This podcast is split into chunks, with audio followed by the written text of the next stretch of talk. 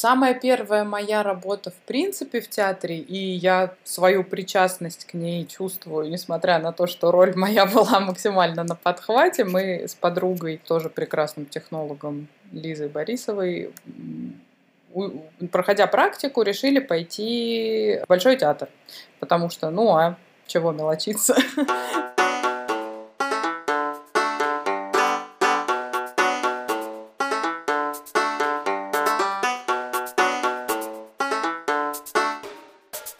Всем привет! Вы слушаете подкаст «Столевары театра», проект о людях, которые делают театр. Меня зовут Ольга Дмитриева, и это вторая серия разговора с художником-технологом Ольгой Павлюк. Если вы пропустили первую, советую начать с нее. Там Оля очень подробно рассказывает о том, кто же такой художник-технолог. Мне кажется важным, как и с кем ты зайдешь в свою профессию. Поэтому мне было очень интересно послушать про первый опыт и сразу в Большом театре. Под руководство попали э, Катя Моченовой, которая, я считаю, один из ведущих специалистов в нашей области.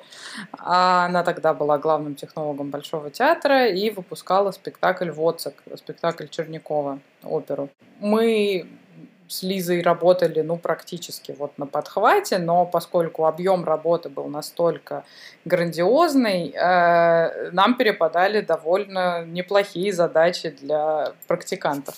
И там что-то начертить, какие-то вещи, которые должны срочно изготовить в мастерских. Э, и, то есть мы вот э, эту цепочку нашей профессии отследили на самом сочном таком примере. То есть э, перед, у нас перед глазами был пример очень насыщенного задачами режиссера, скажем так.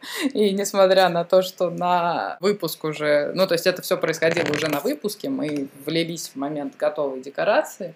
Нам сейчас кажется, что мы полгода там провели на этом спектакле, хотя по сути это было дней 10. Но мы и чертили и э, отслеживали в мастерских, что-то покупали, искали в интернете, покупали, адаптировали, переделывали. И страшно подумать, э, какая нагрузка была на Кате, потому что, потому что это вот э, с ее стола эти объедки нам доставались в более чем достаточном объеме конечно, вот мы прочувствовали весь этот э, катарсис, всю эту цепочку от э, невероятной этой гонки до достижения необходимого результата и премьеры. И, конечно, может быть, в этом секрет, что профессия нас пленила, и мы вот в ней. Хороший пример, он очень важен.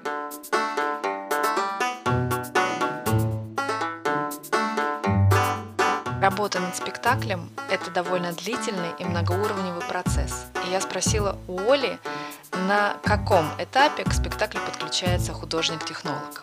Бывает и так, и так. То есть, когда ты работаешь как технолог в театре, тебе приносят э, готовый проект, то есть у а, постановочной группы уже готово решение, есть макет, есть эскизы, и тут твоя задача ничего не упустить, вытянуть из них всю оставшуюся информацию, чтобы не осталось никаких э, белых пятен, э, недопониманий, разночтений, чтобы максимально загрузить в себя э, вот эту идею и все-все подробности, но все равно потом каждый раз это километровые переписки с авторами, чтобы уточнить каждую-каждую деталь.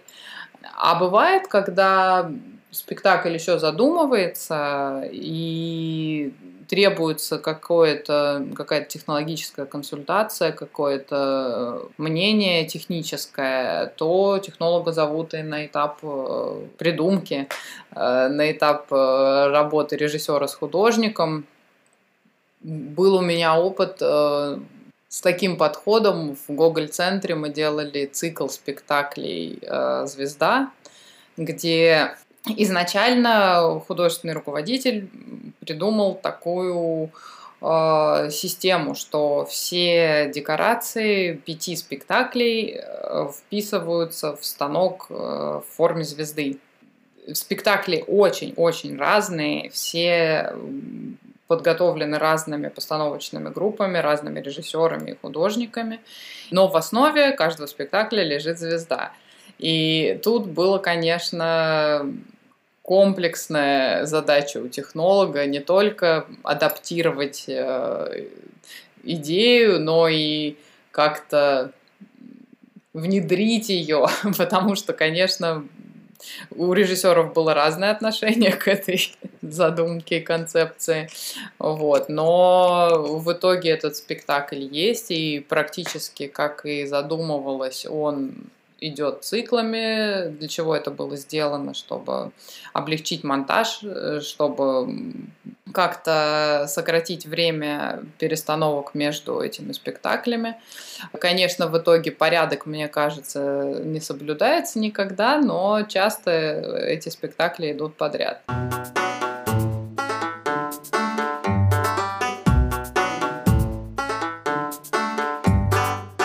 Своему опыту знаю, насколько волнительным бывает первая встреча с проектом спектакля, с режиссером или художником. И сказать, что это любовь с первого взгляда – нет, не всегда. Скорее, это похоже на встречу безумия и логики, где, конечно же, безумным кажется твой собеседник.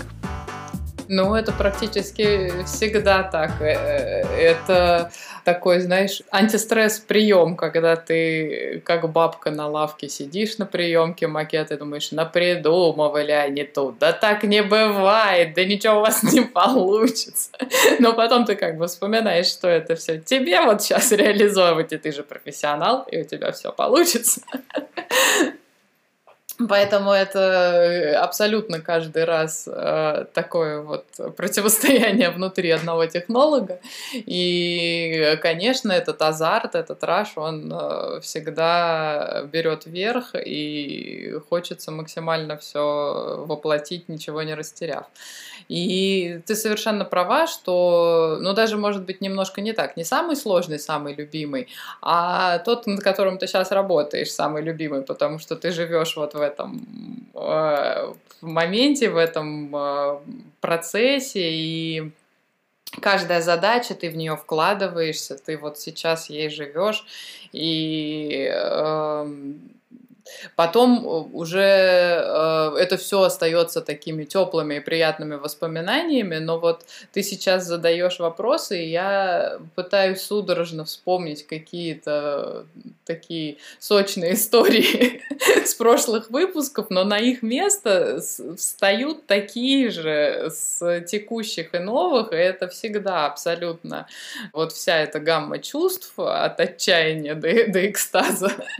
И поэтому Поэтому, ну вот то, в чем ты сейчас живешь, оно и самое свежее, и самое волнующее. Сейчас время очень пластичных и мультижанровых людей. Сегодня ты можешь быть художником, завтра певцом, послезавтра сценарий писать. Этим уже не удивишь никого, в том числе и театр. В последние десятилетия в театр стали приходить люди из смежных областей – кино, арт, дизайн, такая новая кровь. С одной стороны, это очень здорово, с другой – есть нюансы.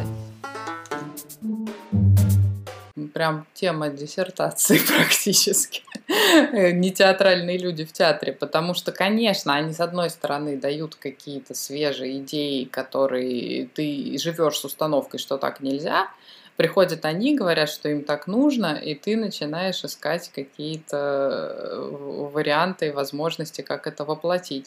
Но с другой стороны, конечно, это огромную работу такую просветительскую э, накладывает на художника-технолога в том числе. То есть часто приходится с самых азов объяснять людям, которые действительно профессионалы и состоялись в каких-то других профессиях и внезапно оказались в театре, и для них это все в новинку. Ну, у нас очень специфические э, условия. И ну, грубо говоря, э, там, студентам, людям, которые решили свою жизнь с этим связать, это все рассказывается в течение пяти лет э, или сейчас четырех подробно по порядку, систематично, э, и в голове вот они живут с этой картиной мира, которая, с одной стороны, может быть, как-то сковывает и ограничивает, но с другой стороны позволяет э, адекватно ориентироваться в этих условиях. Люди, которые пришли из искусства, просто откуда-то, они этого всего могут не знать, никогда с этим не сталкиваться, и приходится, конечно, мягко терпеливо и последовательно это все освещать и как-то на примере их задумки прорабатывать. Ну, это вот такое себе, такая часть работы. Э, человеколюбие нужно большое.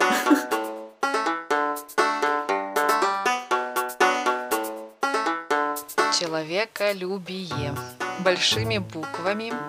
Мое любимое слово, правда. И я рада, что Оля его озвучила. Мне кажется, что именно это качество дает полноту возможностей в театре. А, без него здесь будет не просто работать, развиваться. Кстати, о развитии. А какие перспективы у художника-технолога в театре?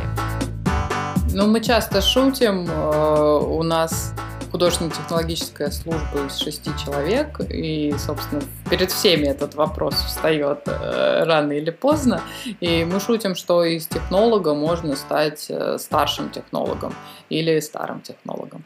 То есть это такая работа, которая, если говорить чисто о профессиональном росте, э, можно расти только вширь, то есть можно свой опыт наращивать, получать все новые задачи, новые вызовы и их решать, действительно поработать за свою карьеру с э, именитыми какими-то известными художниками.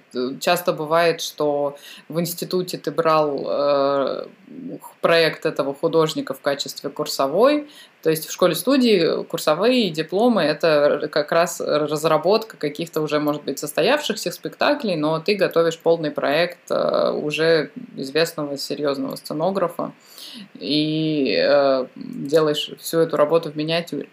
И потом оказывается, что вот ты пришел на работу и столкнулся с этим художником вживую и поработал. У меня был такой опыт работы с Левенталем э, Валерием Яковлевичем. Это потрясающий художник. То есть, э, ну, благодаря тому, что это очень именитый в плане истории, в плане э, достижений и э, опыта работы и в большом, и в драматических театрах. Э, у него огромное наследие, которое постоянно эксплуатируется студентами в, в вопросах выбора курсовых, и все прекрасно его знают как э, человека из учебника. А потом ты видишь его вживую, и это как раз тот случай, когда художник на 150% э, знает, чего он хочет и как он этого хочет. И для меня это были одни из первых моих шагов в профессии, и я страшно волновалась, естественно, это был какой-то невероятный мандраж, ты выходишь и вот живую легенду видишь. Мне казалось, что я сейчас все испорчу, то есть вот, вот ничего у меня не получится.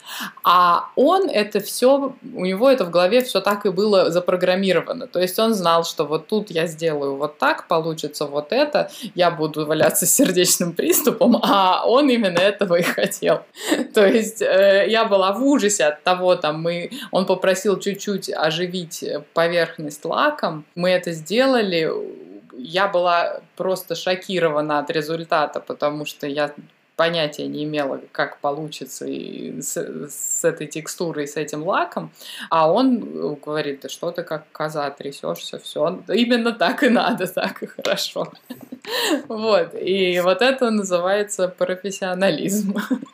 Поэтому ну вот ради таких вещей, конечно, продолжаешь работать, и когда ты это любишь и ценишь, ну, мне кажется, что вот 10 лет я в профессии, еще лет на 10 точно мне этого азарта хватит. Э, там видно будет. Э, я очень большие надежды возлагаю на преподавание. То есть это такой э, момент, когда ты профессию каждый раз переосмышляешь, какие-то вопросы и темы обновляешь, изучаешь заново, чтобы рассказать студентам и попытаться передать им вот этот пыл, вот эту любовь э, к этим задачам, это тоже, мне кажется, очень важно. Кому-то ближе карьерный рост, и кто-то хочет, э, имеет, в принципе, возможность, наверное, перейти на какую-то более организаторскую, более высокую должность.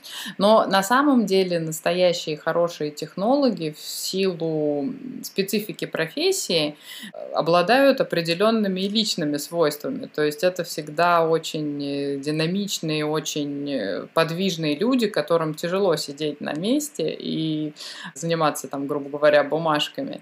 Опять же, хороший художник-технолог, он настолько ценен, что он своего карьерного роста может никогда не дождаться просто потому, что кто-то должен быть технологом.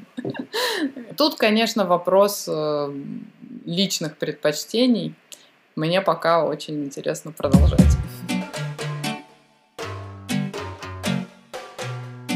Это была вторая серия подкаста «Столевары театра». Меня зовут Ольга Дмитриева. И если вам нравится наш проект, подписывайтесь. Услышимся в следующей серии. Пока!